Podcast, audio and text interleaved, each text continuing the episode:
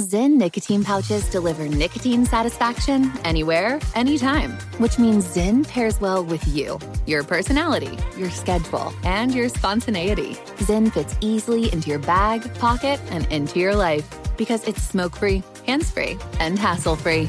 So the only person who will know you have a Zen pouch in is you. Visit Zen.com or head to your local convenience store today to find your Zen.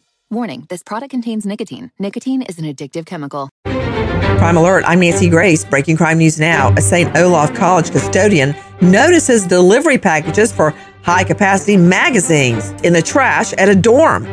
He tips off Minnesota cops who find bullet magazines, explosives, hand-drawn maps, and a lock pick set in the room of student Waylon Kurtz. A search of his parents' home turns up guns, including an assault rifle. Crime Online's John Limley. Nancy, police also discovered notes on where to shoot a person to inflict the most damage and how to kick down a door. Kurtz's map showed various paths through the student recreation center, and text messages indicated he was planning an attack there. Kurtz also sent photos of packages of ammunition on campus with the caption, "Kids have got no idea what's in here." Kurtz, 20, now facing conspiracy to commit assault, commit violence, and making terroristic threats. A fight between two men at a Florida bar turns into a brawl when their friends join in. Ross Johnson punches Dave and Larry in the side of the head. Larry drops to the ground unconscious, and Johnson gets an Uber before cops arrive. Johnson, an amateur MMA fighter, had 3 years of professional fighting experience. The punch fractured Larry's skull and left a softball-sized swelling of blood behind his left ear. Johnson took the Uber back to the hotel where he was staying, but checked out of that room and into another hotel to try to avoid cops, who tracked the 23-year-old down anyway. Dave and Larry dies from that punch. Johnson, 23, now charged with manslaughter. More crime and justice news after this. I'm Katya Adler, host of The Global Story. Over the last 25 years, I've covered conflicts in the Middle East, political and economic crises in Europe, drug cartels in Mexico. Now I'm covering the stories behind the news all over the world in conversation with those who break it. Join me Monday to Friday to find out what's happening, why, and what it all means. Follow The Global Story from the BBC wherever you listen to podcasts. Pause for a big thank you to our partner making today's program possible, Easy Breathe. Are you spending more time in your basement now that it's your rec room, office, playroom, or home gym? Well, you need to ventilate those spaces to remove stagnant, musty air. For over 20 years, the Easy Breathe ventilation system exchanges dirty, damp air for cleaner, drier, healthier air. Take charge of your indoor air with your own Easy Breathe ventilation system. You can get it installed or do-it-yourself kits available. Just call 866-822-7328 or visit takechargeofyourair.com. Get 20% off today. Thank you, Easy Breathe, for being our partner. Now with the latest crime and justice breaking news, Crime Online's John Limley. We begin in Alabama, where two teenagers have been arrested and charged with murder in connection with a shooting that killed four young people at a Sweet 16 birthday party. Here's Sidney Sumner with Crime Online. Tallapoosa County District Attorney Mike Seagrass said the pair, 17-year-old Tyreek McCullough and 16-year-old Travis McCullough, both of Tuskegee, would be tried as adults. That's automatically required in Alabama for anyone 16 or older charged with murder. Sergeant Jeremy Burkett of the Alabama Law Enforcement Agency wouldn't say where the two were being jailed or whether they were already in custody when they were charged late Tuesday. Authorities did not specify if they're related. Seagrass said prosecutors would ask a judge to hold them without bail.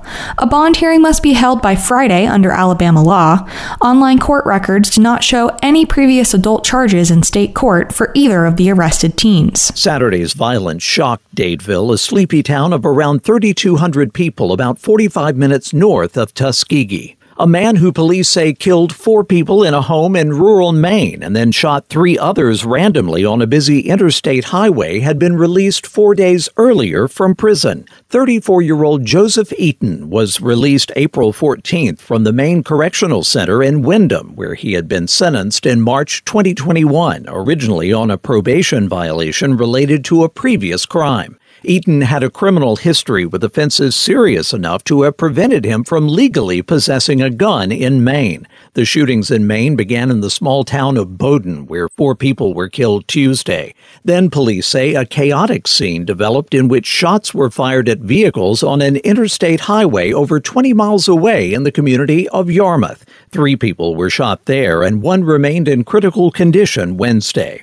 A man charged with killing a former girlfriend and her grandmother outside an Indiana factory in 2021 has pleaded guilty in a deal that takes a possible death penalty off the table. Crime Online's Sidney Sumner has details. Gary Farrell II, who was 26 years old at the time, was accused of fatally shooting 21-year-old Promise Mays and 62-year-old Pamela Sled during a shift change at the NHK Seating of America in Frankfurt, 50 miles northwest of Indianapolis. The evidence included factory security video. According to a police affidavit filed earlier in the case, Farrell had tried to force Mays into the trunk of his car. Tuesday, Farrell pleaded guilty in Clinton County Court. Authorities say Farrell was arrested shortly after the shootings after crashing his car in a construction zone. A Pennsylvania grand jury in recent months accused 9 men with connections to the Jehovah's Witnesses of child sexual abuse in what some consider the nation's most comprehensive investigation yet into abuse within the faith. The sets of charges filed in October and February have fueled speculation the jury may make public more about what it has uncovered from a 4-year investigation. A similar grand jury investigation into child sexual abuse by Catholic priests culminated in a lengthy 2018 report that concluded hundreds of priests had abused children in Pennsylvania over 7 decades, and church officials had covered it up. And more recently, a similar report was issued in Maryland. But documents made public so far include nothing about what critics have long maintained has been a systemic cover-up and mishandling of child molestation within the Jehovah's Witnesses. 2 Alabama women worked to reduce their community's stray cat problem by feeding, trapping, and neutering feral cats. But they run into trouble when they're caught on private property despite warnings. Both Mary Alston, 61, and Beverly Roberts, 85, charged with criminal trespass and found guilty. The community protests, the women appeal, prosecutors have a change of heart and drop the case against the cat ladies. Our tax dollars well spent yet again. For the latest crime and justice news, go to crimeonline.com. With this Crime Alert, I'm Nancy Grace. From BBC Radio 4, Britain's biggest paranormal podcast is going on a road trip.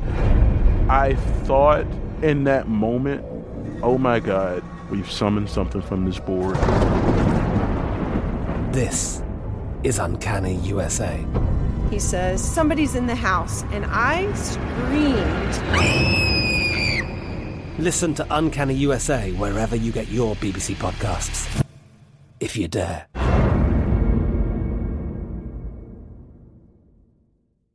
Pause for a big thank you to our partner making today's crime stories possible. It's Lisa Mattress, a collaboration between Lisa and West Elm.